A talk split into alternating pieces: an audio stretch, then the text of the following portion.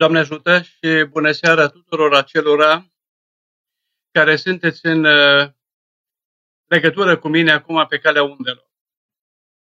Mă bucur foarte mult să fim din nou împreună și sper ca de data aceasta, tehnic vorbind, să fie mai bună întâlnirea noastră în sensul, în sensul ca dumneavoastră să mă puteți auzi mai bine pe mine și fără întrerupe. Așa că, încă o dată, mă bucur foarte mult că suntem împreună, iată, pe calea undelor.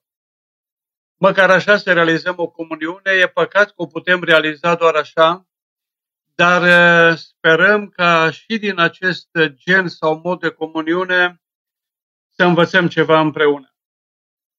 Așa că în seara aceasta aș dori să reflectăm împreună la o temă importantă, o temă de actualitate pentru zilele noastre, o temă care ne privește pe fiecare dintre noi, pe mine, pe tine, pe, pe oricare, pe oricare din uh, jurul nostru. Și tema care aș propune spre reflexie este următoarea. Ce înseamnă pocăință? Și pun această întrebare și e temă spre reflexie pentru că mâine este o duminică importantă. Și această duminică de mâine este dedicată înainte de toate pomenirii unei sfinte, și anume Maria Egipteană. Iar Evanghelia zilei, care se va citi mâine, este luată din uh, relatarea evanghelistului Marcu din capitolul 10 și care vorbește despre dialogul pe care Mântuitorul Hristos l-a avut cu ucenicii lui pe drumul spre Ierusalim. Ultimul drum pe care Mântuitorul Hristos l-a făcut la Ierusalim. Sper să avem răgazul să reflectăm puțin și la Evanghelie și la câteva aspecte importante din această Evanghelie, pentru că este, așa cum spuneam, semnificativă pentru noi, dar mai ales legată de tema pe care am propus-o spre reflexie. Iubiții mei, spuneam de pocăință. Oamenii și-au făcut astăzi și nu numai astăzi, cele mai diferite păreri despre pocăință și au dat uh, pocăinței diferite definiții. Unii înțeleg pocăința și acesta este aspectul, să zicem așa, negativ al sensului ei. Zic, înțeleg pocăința să se desprindă de biserică, de tradiția moșilor și strămoșilor, de tradiția autentică a creștinismului. Mă refer, uh, când spun creștinism, a creștinismului nedivizat a bisericii celei una. Zic să se desprindă de biserică, să se desprindă de întreaga tradiție creștină, de Maica Domnului, de Sfinți, de cultul crucii, de preoție, de sacramentele bisericii sau tainele bisericii și așa mai departe. Și aceasta pentru a marca un moment din viața lor când, spun ei, s-au pocăit sau și-au schimbat viața. Sigur, pocăința este o schimbare a vieții, dar nu în afara bisericii tale, nu în afara bisericii în care ai fost botezat, nu, nu în afara statutului tău pe care l-ai dobândit de creștin în trupul lui Hristos, atunci când ai fost înnoit în taina Sfântului Botez, în numele Sfintei Trei. Așa că nu despre acest gen de pocăință aș vrea să vă vorbesc în seara aceasta, ci despre altceva. Și anume, ce înseamnă în sine pocăința. Nu confesional doresc să vorbesc despre pocăință, așa cum am spus până acum. Nu vreau să vizez pe nimeni, nu intru în polemică cu nimeni, ci aș vrea să reflectăm împreună la acest fenomen care este pocăința și de care avem nevoie cu toți. Absolut toți. O să vedem de ce. De ce înseamnă ea. Iubiții mei, pocăința vine de la un termen grecesc și anume metanoeo, care însemnează înainte de toate schimbarea schimbarea minții, a vieții, a conștiinței, a gândirii, a modului de a te raporta la tine însuți. Adică schimbarea modului de a fi cu unul nou, schimbarea modului de a gândi cu unul nou, schimbarea modului de a acționa cu unul nou și așa mai departe. Aceasta este, de fapt, pocăința și acesta este înțelesul termenului grecesc metanoeo, termen care apare într-un imperativ în predica Sfântului Ioan Botezătorul, care spune, pocăiți-vă că s-a apropiat împărăția cerurilor. Și iubiții mei, știți că Mântuitorul Hristos își începe propovăduirea. Dă drum liber Evangheliei, tocmai cu acest imperativ, metanoite, adică pocăiți-vă că s-a apropiat împărăția cerului. Credeți dumneavoastră că Mântuitorul Hristos și-a început Evanghelia cu acest imperativ întâmplător?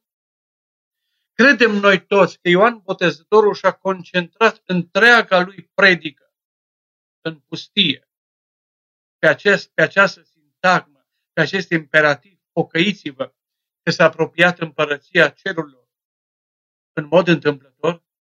Nici vorba. Și acum, haideți să vedem ce înseamnă în esență în esența definițiilor pocăință și apoi să vedem cu exemple biblice în ce constă ea. Și de ce spuneam că avem nevoie toți de ea. Toți trebuie să ne pocăim. Dar cum? O să vedem imediat. Iubiții mei, părinții bisericii au dat pocăinței diferite denumiri. I-au dat diferite definiții. Au caracterizat în cele mai frumoase și mai inspirate cuvinte. Eu m-aș opri la câteva dintre acestea și anume. Pocăința este întoarcerea de la nefiresc, de la nefirescul vieții în care a ajuns, pentru că orice păcat înseamnă un nefiresc al vieții în care a ajuns. Păcatul nu exprimă firescul vieții și al existenței. Deci, pocăința este întoarcerea de la nefirescul la firescul ei, adică la ceea ce este firesc, este logic, este normal, este natural. Și mai departe spun Sfinții Părinți, de la acest firesc al vieții, de la acest normal, de la acest natural mod de a fi, ca și creatură. Să depășim acest firesc și să mergem spre suprafiresc și acest suprafiresc, iubiții mei, este statut Duhul Sfântului. Este starea Sfințeniei, adică ce înseamnă suprafiresc, dincolo de normal. Acolo unde operează alte legi ale existenței, pe care noi nu le simțim acum, nu ne ca sub simțuri. Sfântul operează cu astfel de legi și una din aceste legi cu care operează un sfânt oricare dintre noi putem să operăm cu această forță și putere, știți care este? Credința. Și în mare, despre ea am amintit câteva lucruri în întâlnirea noastră trecută. Credința este o forță, o energie, un mobil care te împinge, te duce, te transpune de la normalul în care există sau nu există soluții spre, spre suprafirescul, adică spre lumea de dincolo de normal se produc minunile. Cu fiecare dintre noi. Cu mine, cu tine și așa mai departe. Vreau să uh, mă uităm puțin pe telefon pentru că din studio îmi vin deja întrebările dumneavoastră. Revin. Așadar, vă rog să rețineți toți. Pocăința, înainte de toate, însemnează trecerea de la nefirescul vieții exprimat în păcat la firescul vieții, adică la normalul ei, la normalitatea ei, la firescul ei și tendința cu, cu tinderea spre a ajunge să depășim acest firesc, să ajungem în suprafiresc. Altfel, acest drum pe care l-am amintit acum, de la nefiresc la firesc și spre suprafiresc, părinții bisericii l-au caracterizat drumul de la chip la asemănare. Și vreau să mă explic puțin. Chipul suntem noi, adică noi purtăm icoana, echipul nostru, icoana lui Dumnezeu. Nu Dumnezeu să nu înțelegeți că este în chipul nostru uman. Și icoana pe care noi o purtăm este icoana Sfintei Trăim exprimată în iubire. Noi suntem creatura lui Dumnezeu, purtăm chipul lui, dar chipul lui al lui Dumnezeu în noi este sufletul, adică acea parte din noi cu care intrăm în legătură cu Dumnezeu. Și care parte din noi, adică sufletul, ne face pe noi nemuritori. Noi prin suflet suntem nemuritori, noi prin suflet transcedem, adică trecem din această viață, trece la dincolo de granița morții. Dar spuneam trecerea de la chip, adică de la acest suflet, la asemănare. Adică ce înseamnă asemănarea cu Dumnezeu? Asemănarea cu Dumnezeu înseamnă imitarea, ca să înțelegem mai bine. Imitarea lui Dumnezeu. Imitarea lui Dumnezeu în iubire. Imitarea lui Dumnezeu în portare de grijă. Dumnezeu poartă de grijă creației lumii, acestei lumi. Și noi să purtăm de grijă celor din jurul nostru. Dumnezeu ne-a iubit și din iubire ne-a creat. Și noi să iubim și să creăm mereu și mereu stări de relație cu semenii noștri care să fie, în care relație ei să înțeleagă că sunt frații noștri. Aceasta e asemănarea cu Dumnezeu. Apoi, asemănarea cu Dumnezeu însemnează și urmarea lui Dumnezeu în bunătatea lui, în dreptatea lui, în sfințenia lui și așa mai departe. Știți ce însemnează, de fapt, asemănarea cu Dumnezeu? Însemnează dobândirea statutului de om al lui Dumnezeu rețineți toți, om al lui Dumnezeu. Se recunoască lumea în noi, în mine, în tine, atunci când ne vede, atunci când intră în legătură cu noi, se recunoască în noi omul lui Dumnezeu. Când am recunoscut, când lumea a recunoscut în noi omul lui Dumnezeu, să știți dumneavoastră toți, că atunci suntem după asemănarea lui Dumnezeu. Atunci am dobândit ceva din asemănarea și aș vrea, iubiții mei, să ne oprim la textul Sfânt. Pentru că tot ceea ce înseamnă viața noastră este reflectat în textul Sfânt, în textul Sfintei Scripturi, în textul Bibliei. De aceea toți să aveți o Biblie acasă, toți să aveți o Biblie personală, toți să vă însemnați, toți să citiți din ea zi de zi, pentru că ea este puterea lui Dumnezeu. Și am să citesc un text acum Iată din epistola către Timotei a Sfântului Pavel, prima epistolă, capitolul 6. Vă citesc capitolul 6, din capitolul 6, versetul 11. Vă rog, cei care aveți o Sfântă Scriptură și în întâlnirile cu mine de acum încolo ar fi bine să aveți Scriptura pe masă, să aveți Scriptura în fața dumneavoastră și să o deschideți în același timp cu mine și să vă însemnați anumite texte pe care le citiți.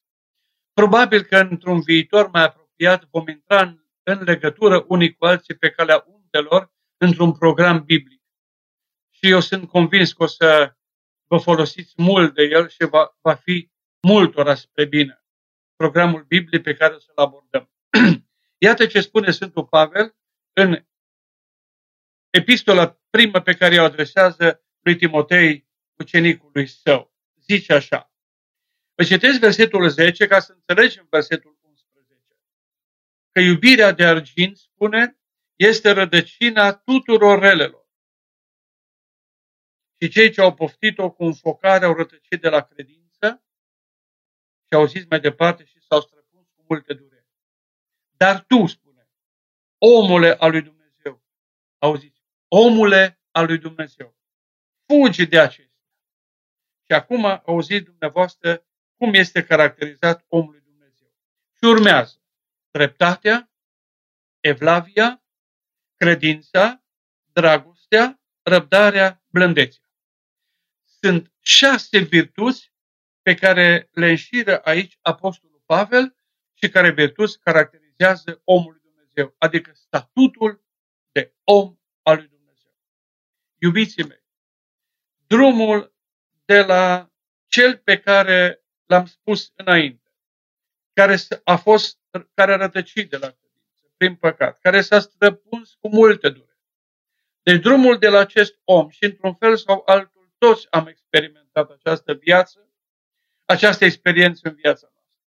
Deci drumul de la acel om care a rătăcit de la credință, care a fost străpuns prin păcat de multe dureri, la omul lui Dumnezeu caracterizat de aceste șase virtuți, știți ce este acel drum? Și aș dori tot să mă înțelegeți. Drumul pocăinței. Acesta e drumul pocăinței. Și aș vrea să vă spun doar atât, că Sfânta Maria Egipteancă, pe care mâine o prăznuim și Duminica 5 din Postul Mare, este dedicată amintirii, pomenirii Sfintei Maria Egipteancă. Poate mă întrebați unii și vă întrebați, dar cum biserica n-a avut cum să dedice o, o duminică numai unei păcătoase uh, notorii, numai unui fiu rătăcitor, numai unui vamer zaheu și așa mai departe.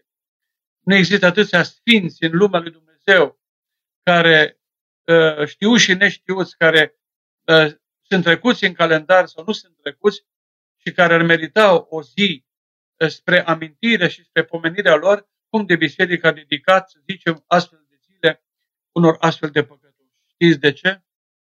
Pentru că astfel de păcătoși întorși, pocăiți, care au schimbat drumul vieții, sunt modele pentru noi, dragi.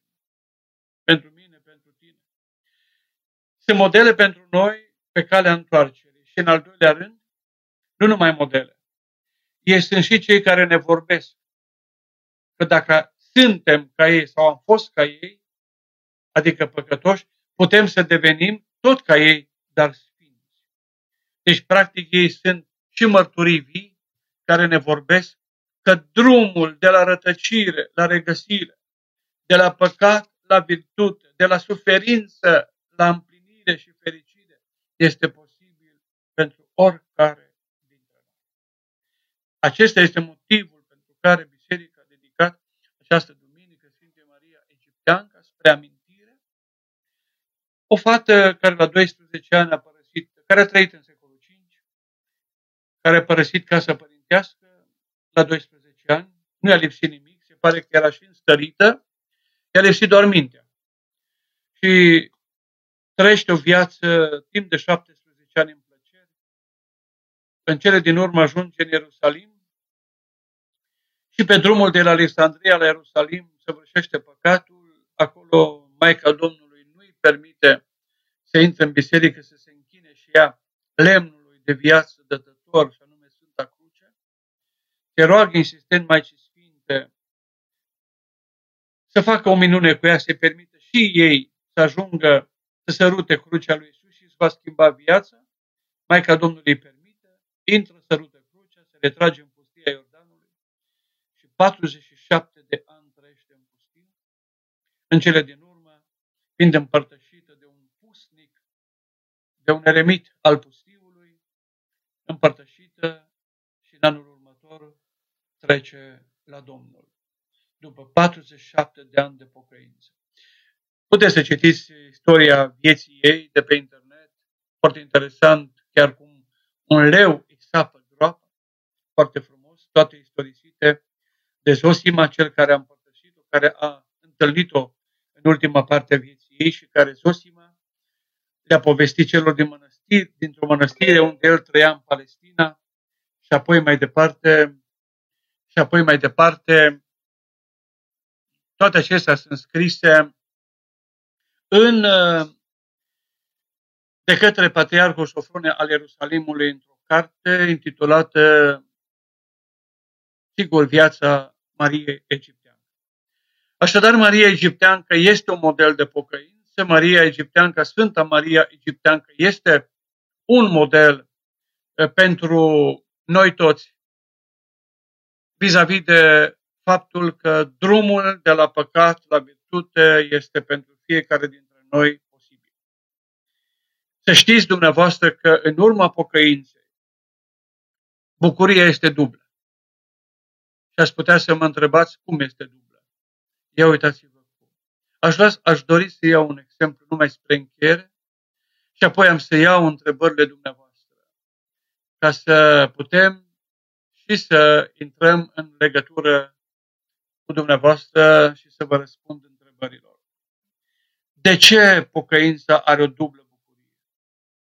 Este vorba de bucuria personală și de bucuria celor din jurul tău, adică din jurul celui căit, celui care s-a pocăit. Și exemplul acesta este Vameșul Zaheu.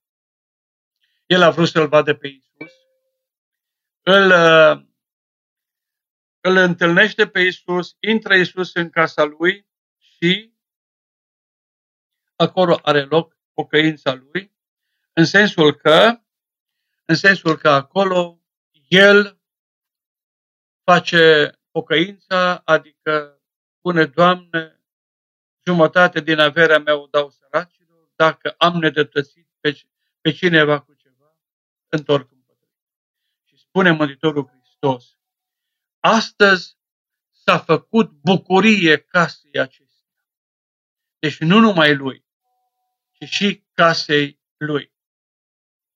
Așa că bucuria pe care a avut-o Zaheu, a avut-o toată casa lui. Bucuria pocăinței este dublă. Și iată de ce. Pentru că odată se bucură de noua viață cel care s-a întors și apoi se bucură de noua viață și cei din jurul lui. Știți de ce? E dublă pocăința? Pentru că și efectul păcatului este tot dublu. Și asupra ta și asupra celor din jurul tău. Efectul păcatului, consecințele păcatului nu se resfrâng numai asupra ta personal, să știi, ci și asupra celor dragi ție, asupra celor din casa ta. De aceea întoarcerea ta echivalează și cu bucuria lor. Harul lui Dumnezeu care a venit, Harul lui Dumnezeu care a venit peste tine în momentul în care ți-ai schimbat viața și te-ai întors, vine și peste casa ta și peste toți cei dragi ai casei tale. Iată, iubiții mei, ce înseamnă pocăință și consecințele ei, sigur, foarte pe scurt. Voi încerca acum să răspund întrebărilor. Iată o primă întrebare, doamna Diana, explicați, vă rog, versetul mărturisiți-vă unii altora păcatele. Da, este un text uh, din uh, Biserica Primară, cum se spune, un text uh, care a circulat în viața primilor creștini și el nici într-un caz nu se referă acest text nu se referă la faptul că dacă ne mărturisim păcatele unii altora, putem să suplinim sau această mărturisire suplinește taina pocăinței. Textul este luat din epistola lui Iacov, din capitolul 5, versetul 16. Ce înseamnă mărturisiți-vă unul altuia păcatele, spune mai departe, și vă rugați unul pentru altul. Adică, să-ți recunoști greșeala ta în fața altuia. Știți de ce este importantă această recunoaștere a greșelii tale în fața altora? Pentru că acel lucru, în momentul în care ți-ai recunoscut greșeala ta, acel lucru echivalează cu smerenie, acel lucru echivalează cu eliminarea mândriei, acel lucru însemnează cu faptul că ești în măsură să recunoști greșeala ta și să o îndrepți dacă ai mărturisit-o.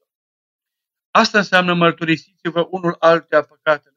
Părăsiți orgoliile, părăsiți mândria care vă ține departe unul de celălalt. Recunoașteți păcatul tău în fața celuilalt care, căruia ai greșit. Și atunci acest lucru însemnează intrarea în legătură unul cu celălalt pe calea smereniei pe care tu ai afișat. În mare, acest lucru însemnează mărturisiți-vă unul, unii altora păcatele.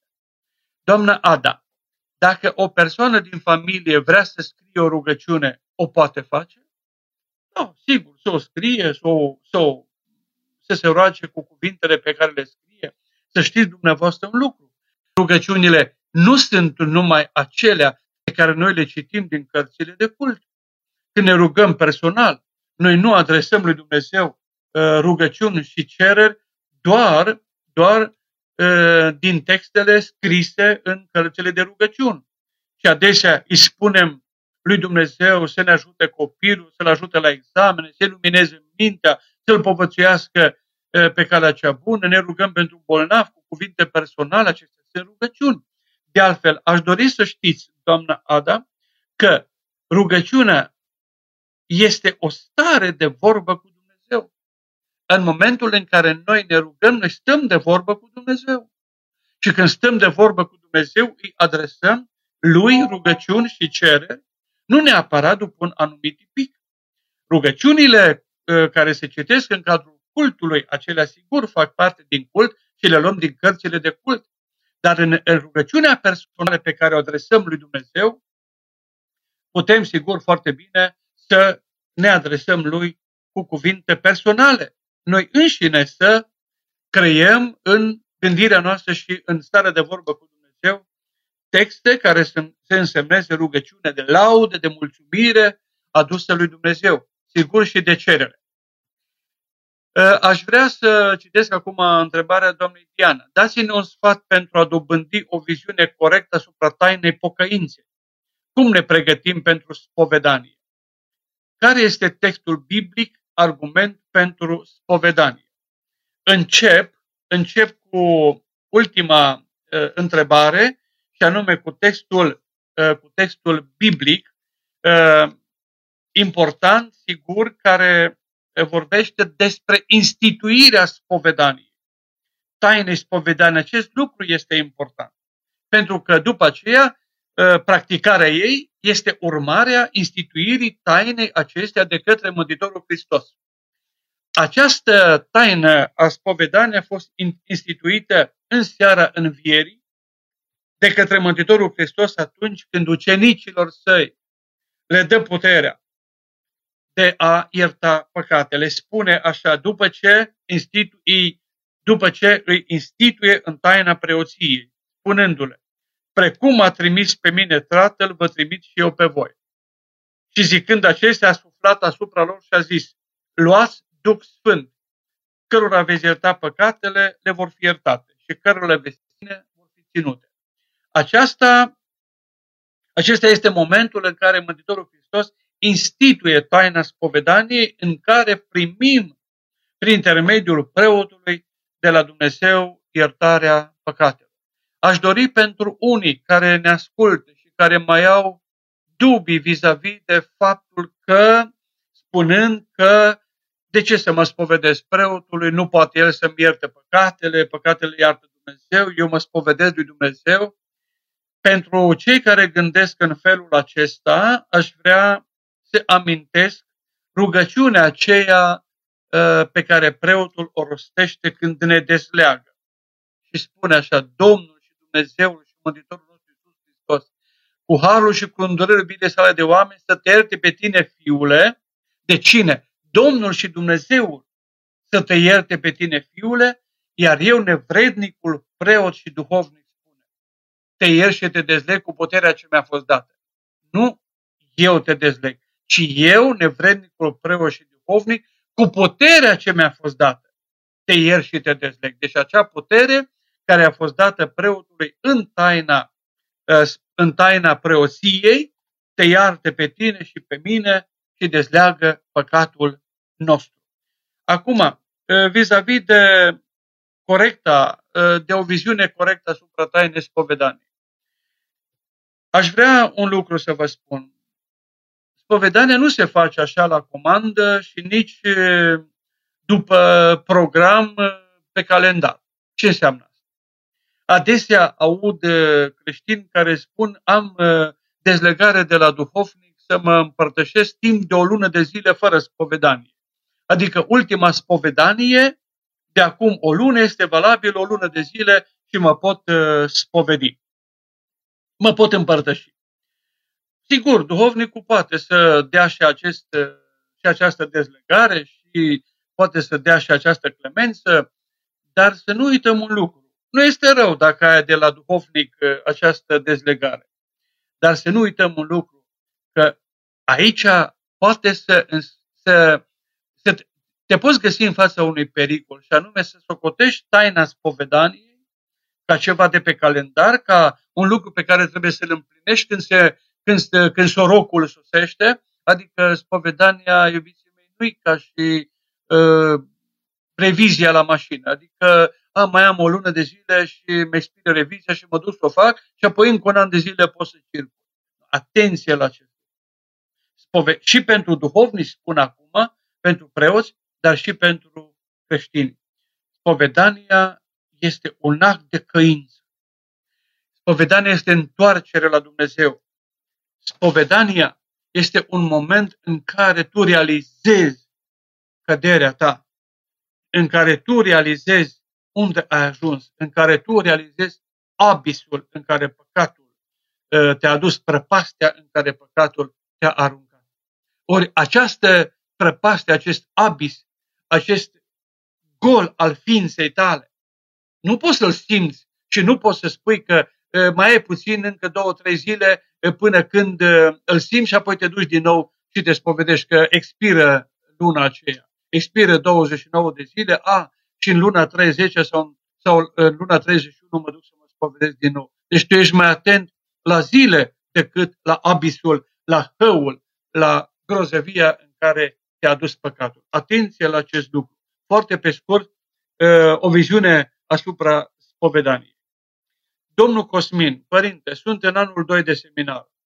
Vreau din tot sufletul să fiu preot, să slujesc, însă de multe ori mă smintesc, simt că nu-s vrednic de a sluji am gândul să mă las, ce să fac?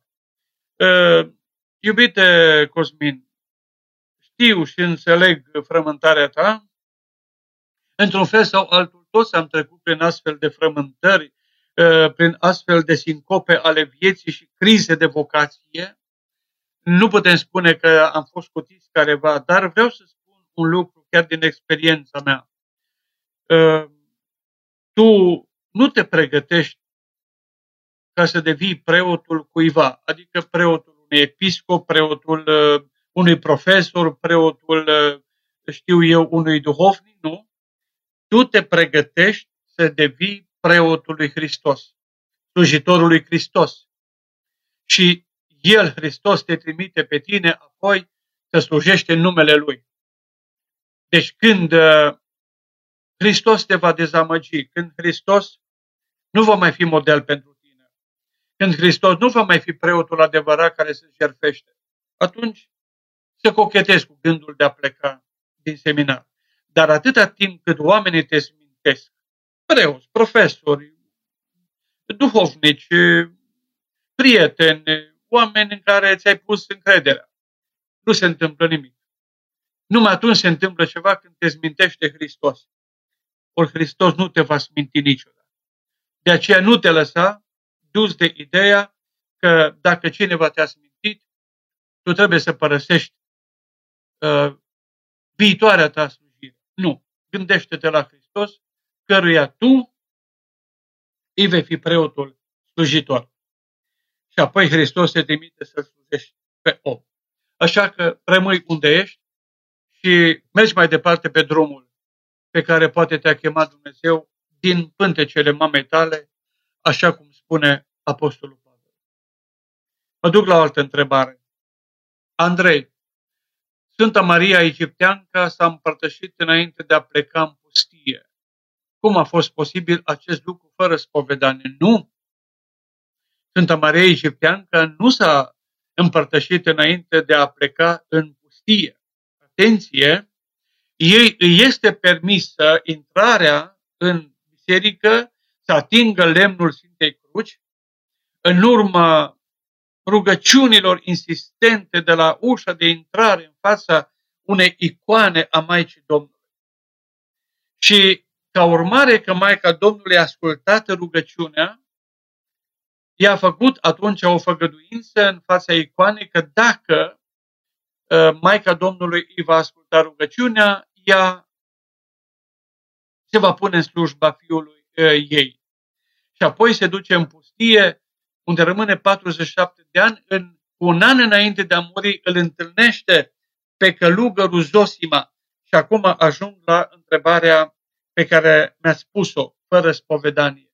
el, citiți uh, de pe internet măcar viața ei și o să vedeți că ea își mărturisește toată viața ei, toate păcatele ei în fața acestui călugăr Zosima, care o desleagă, o împărtășește și îi cere Maria Egipteancă și la anul să se întâlnească în același loc, dar la anul, în săptămâna patimilor, pare că ea s-a, s-a împărtășit în săptămâna patimilor, când călugărul Părintele Zosim a venit din nou să o împărtășească, ea era moartă. Trupul ei a fost găsit de Părintele Zosima mort.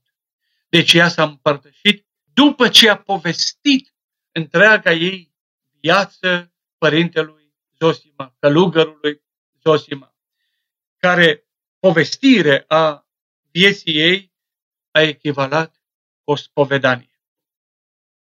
Doamna Doina, mulțumim pentru sfaturile pe care cu drag ni le împărtășiți. Dacă stăm prea mult fără să mergem la Sfânta Biserică, nu există pericolul să ne îndepărtăm? Cum putem să trecem peste acest necaz fără Sfânta Împărtășanie? Doamna Doina, am spus și în întâlnirea trecută,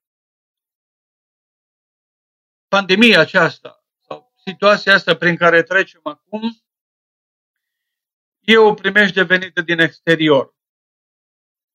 Dar spuneam uh, data trecută că noi suntem tentați ca toate încercările care vin asupra noastră să le vedem ca încercări venite din exterior. Ce anume, un necaz, o boală, un cataclism natural, etc., etc.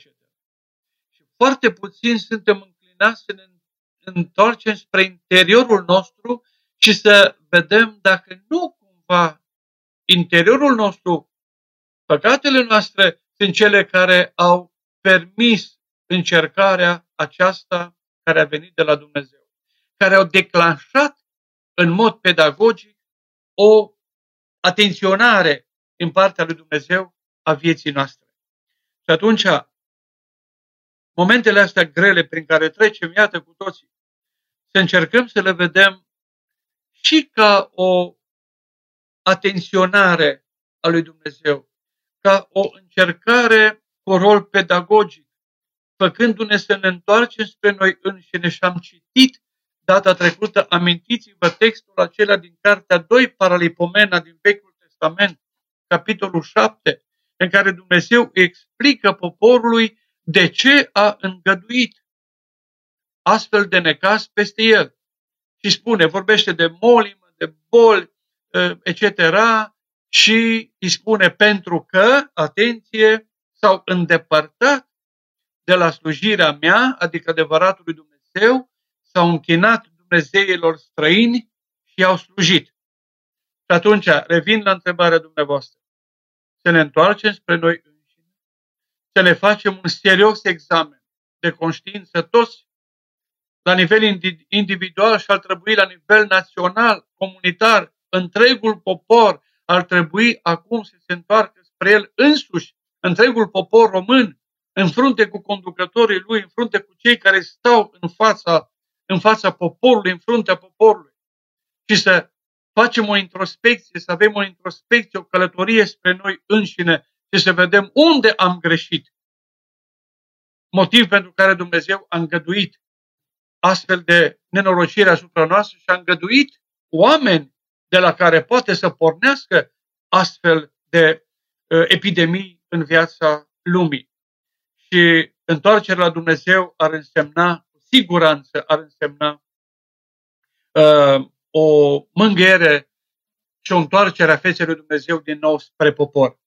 Acum că nu ne putem împărtăși este adevărat, dar trebuie să respectăm și legile autorității civile. Asta este situația. Încercăm să ne împărtășim de cuvânt, de cuvântul Scripturii, pentru că în cuvântul Scripturii este prezent Dumnezeu cu toată puterea Lui și de acest cuvânt al Scripturii de care să ne împărtășim Uh, să îl uh, luăm sau să ne împărtășim cu el și să așteptăm venirea vremurilor bune când să luăm direct pe Mântuitorul Hristos în taina Sfintei Spovedanii. Aș vrea să încheiem amintindu-vă un text din Vechiul Testament vis-a-vis de cuvântul lui Dumnezeu. Spune așa în Psalmul 118. Mai dulci sunt buzelor mele cuvintele tale decât mierea. Deci iată, cuvântul lui Dumnezeu e mai dulce, mai hrănitor decât mierea. Până când o să putem să luăm din nou pe Mântuitorul Hristos în taina Sfintei Împărtășanii în biserică, haideți să ne împărtășim de cuvântul Lui. Și nu uitați acest lucru. Deschideți, iubiți creștini, Scriptura. Deschideți toți Biblia. Puneți-vă în rugăciune, plecați-vă genunchii, începe să postiți adevărat și să rugăm pe Dumnezeu să se întoarcă din nou fața spre noi. Altfel, numai ascultând poruncile din afară și stând în fața televizorului și tot urmărind uh, porunci după porunci și ordonanțe după ordonanțe și urmărind toate mesajele care vin uh, în mod alambicat, contra, în mod contradictoriu pe toate canalele, când ne zăpăcesc, nu rezolvăm mare lucru. Haideți să ne punem și la rugăciune, haideți să vedem și ascultăm și de ordonanțele lui Dumnezeu, adică de poruncile lui Dumnezeu, nu numai de cele ale oamenilor.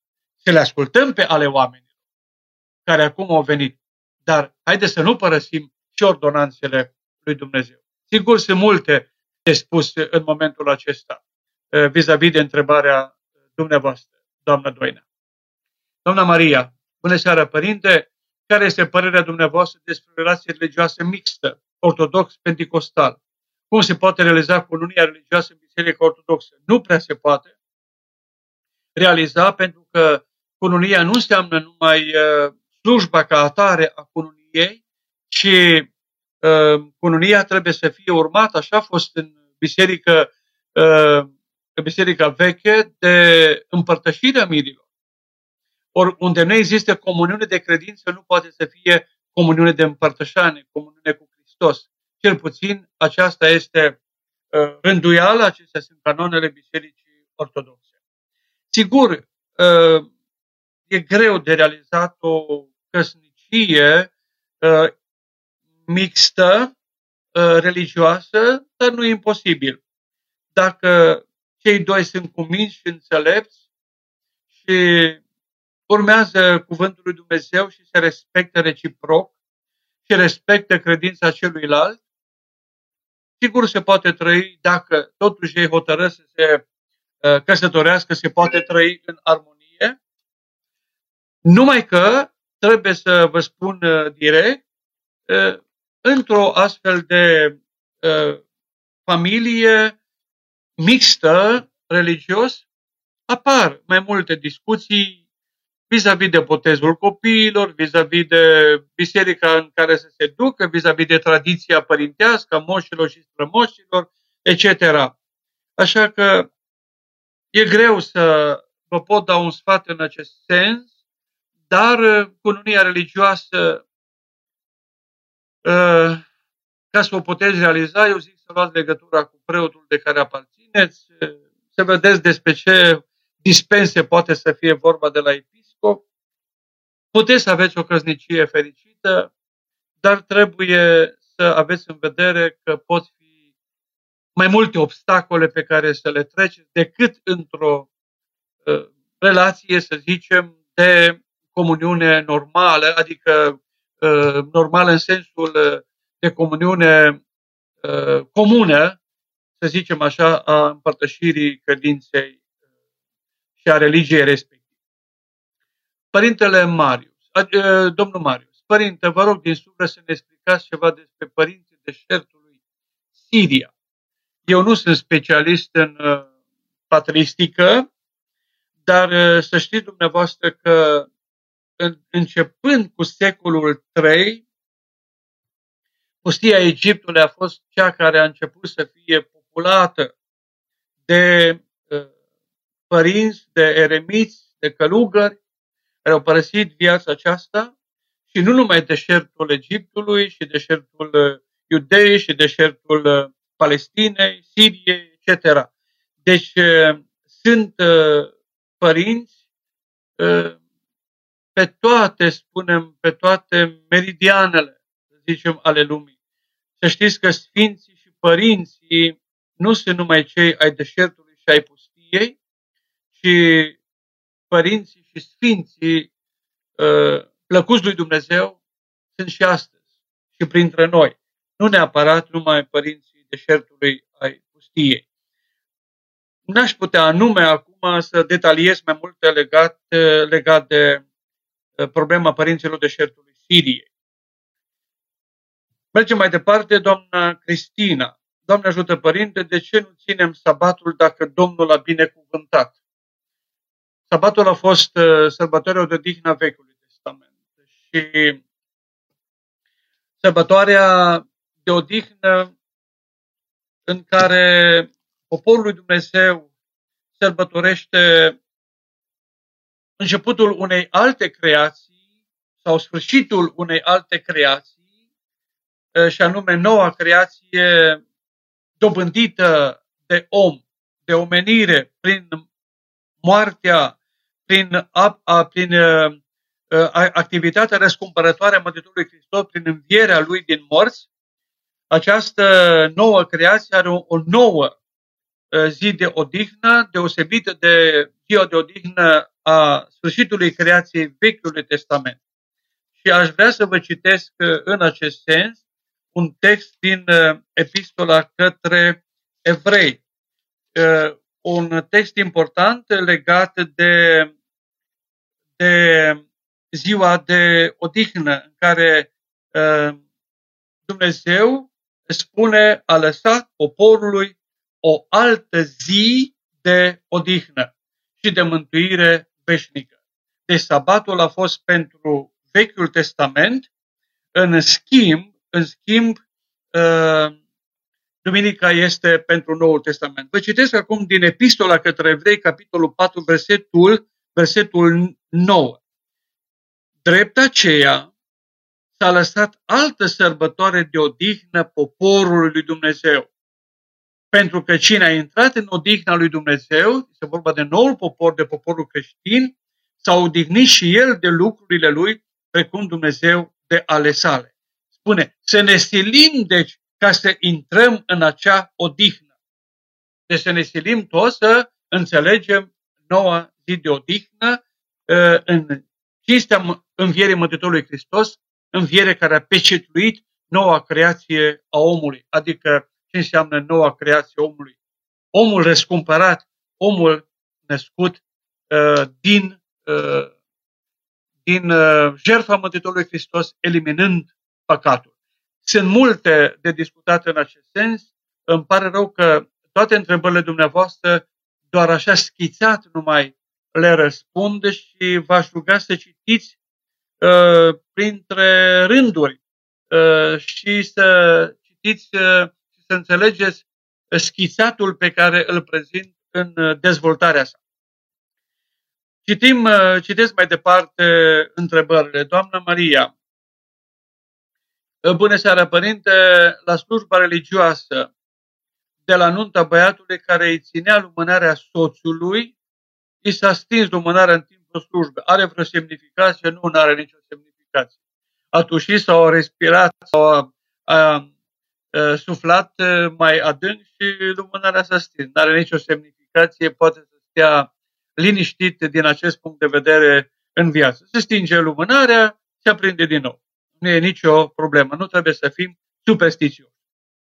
Alexandru, am văzut uh, că semenii noștri care sunt răpuși de acest nou virus nu sunt înmormântați cu preot. Este o mare durere acest lucru. Nu se poate face ceva în acest sens. Da, este trist acest lucru pe care dumneavoastră, iată, îl semnalați, am auzit și eu.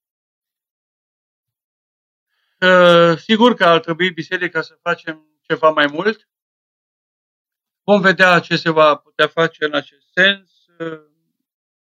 Familia, sigur, ar trebui și ea să facă mai mult. Familiile celor în cauză, Vom uh, vedea ce, ce o să mai fie de acum. Sperăm să, sperăm să trecem peste această încercare. Nu este bine, sigur, că mormântarea se face fără preot și, Doamne ferește, să fie și incinerați și așa mai departe. O altă întrebare. Cosmina, bună seara, părinte. Eu, după tatăl meu, sunt evanghelică, dar particip la slujbele ortodoxe. E o problemă? Mama e de religie ortodoxă. Nu e nicio problemă. Nu să fie o problemă să participi în biserică acolo unde, unde este prezent Mântuitorul Hristos, unde Harul lui Dumnezeu se revarsă în taina uh, liturgiei. La un moment dat, uh, să știți, uh, doamna Cosmina, că Dumnezeu în o rugăciune tainică spune că harul acela pe care El îl cere să se coboare peste pâinea și vinul care se vor preface în trupul și sângele Mântuitorului Hristos, spune același har să vină și peste poporul care este de față, care stă înainte. Deci dumneavoastră, în momentul în care vă veți găsi în biserică și veți participa la Sfânta Liturghie, vă împărtășiți de acel har. Acum, ă, sigur că ă, problemele care țin de diferențele religioase, de diferențele de cult, sunt mai mult exterioare. Cuvântul lui Dumnezeu nu are confesiune, cuvântul lui Dumnezeu nu e nici ortodox, cuvântul lui Dumnezeu nu este nici evanghelic, nu este nici catolic. Harul lui Dumnezeu nu e ortodox, puterea lui Dumnezeu, puterea harică al Dumnezeu nu este ortodoxă, nici catolică, nici evanghelică, așa că ar trebui să avem o înțelegere mult, mult mai amplă asupra ceea ce înseamnă împărtășirea noastră de puterea lui Dumnezeu și de harul lui. Ovidiu, care este remediul pentru împietrirea inimii? Acum trebuie să vedem uh, ce înseamnă împietrirea inimii, care este logica pentru care ea s-a împietrit. Deci, împietrirea inimii este o sintagmă, o metaforă care însemnează și încăpățânare, care înseamnă și îndărădnicie, adică pur și simplu nu vreau să fac asta sau pur și simplu nu vreau să accept asta sau pur și simplu nu mai pot, uh, mi-e împietită inima să mă mai exprim în fapte de ajutorare, de iubire și așa mai departe față de cineva. Sau pur și simplu îmi simt inima împietrită că nu mai pot să merg la biserică. Uh, aș vrea uh, să vă spun așa. Atenție la motivele împietririi. Nu împietrirea inimii în momentul acesta este importantă. Adică nu la acest lucru trebuie să reflectăm. Împietrirea inimii este doar rezultatul unor fenomene, uh, unor împrejurări, unor trăiri, unor stări sufletești prin care ați trecut sau pe care le trăiți acum. Dumneavoastră trebuie să mergeți undeva în spatele împietririi inimii și să vedeți motivele și cauzele care au generat această stare, să zicem, a inimii, repet, exprimată în metafora împietrirea inimii. Și după ce o să analizați motivele și cauzele, o să vedeți, obiectiv sigur, o să vedeți cum încet, încet, clipă de clipă, vă veți schimba. Veți ieși din ceea ce dumneavoastră acum uh, exprimați ca împietrire a inimii. Stați puțin de vorbă și cu duhovnicul uh, dumneavoastră. Andreea, este păcat dacă locuind și studiind în Italia am acceptat să particip la ora de religie catolică de la liceu? Nu este păcat dacă n-ați avut altă soluție. Acolo, ora de religie, n-ați putut să auziți decât de Dumnezeu. Cu siguranță că nu cred că profesoara de, ă, de religie catolică, imediat la ora de religie, a început să insiste asupra diferențelor religioase, confesionale, doctrinare dintre cele două biserici ă, și să încerce să vă îndoctrineze în ă, spiritul împărtășirii credinței catolice. Nu cred că a făcut iar dacă va vorbi despre virtute, va vorbi despre Dumnezeu, despre cuvântul lui, despre statutul de creștin, despre nevoia ca astăzi să afișăm în viața noastră un statut autentic de creștin. Cum să fie păcat că ați ascultat un lucru bun uh, dintr-o uh, inimă care vroia ca cei care uh, o ascultă uh, să schimbe viața. Domnul Remus, cum putem ajunge fiecare dintre noi să ne vedem cu adevărat ca fiind cel din tâi dintre păcătoși? Nu trebuie tot timpul uh, să pornim uh, cu imaginea pe care mereu să o avem în uh, față și anume dacă sunt primul sau al doilea sau al treilea dintre păcătoși, pentru că atunci o să începem să facem diferențe și caracterizări. Și anume, o să începem să, să ne preocupe păcatele altuia, pe care noi îl socotim că este fie în fața noastră, fie în spatele nostru, adică fie mai păcătos, fie mai puțin păcătos. Și în loc să ne preocupăm de păcatele personale, o să ne preocupăm de o ierarhizare a păcătoșilor din jurul nostru, ca să vedem unde e poziția noastră. Să ne vedem dacă suntem noi pe primul loc sau nu, mai păcătoși decât toți sau nu. Important este să ne preocupe păcatul din noi înșine, să-l îndreptăm și să spunem așa. Nu știu eu cum e altul. Nu vreau să judec comparativ starea mea cu altuia de păcat, ca să văd dacă sunt primul sau al doilea sau al treilea uh, dintre păcătoși. Și mă interesează doar viața mea. În momentul în care nu o să te compari cu nimeni, o să te simți primul păcătos și în momentul acela vei face și primul pas în tine însuți, pe propria ta regăsire. Doamna Ana, Părinte, putem cânta și noi prohodul acasă în Vinerea Mare? Cum să nu putem cânta în fiecare zi? Dacă dorim.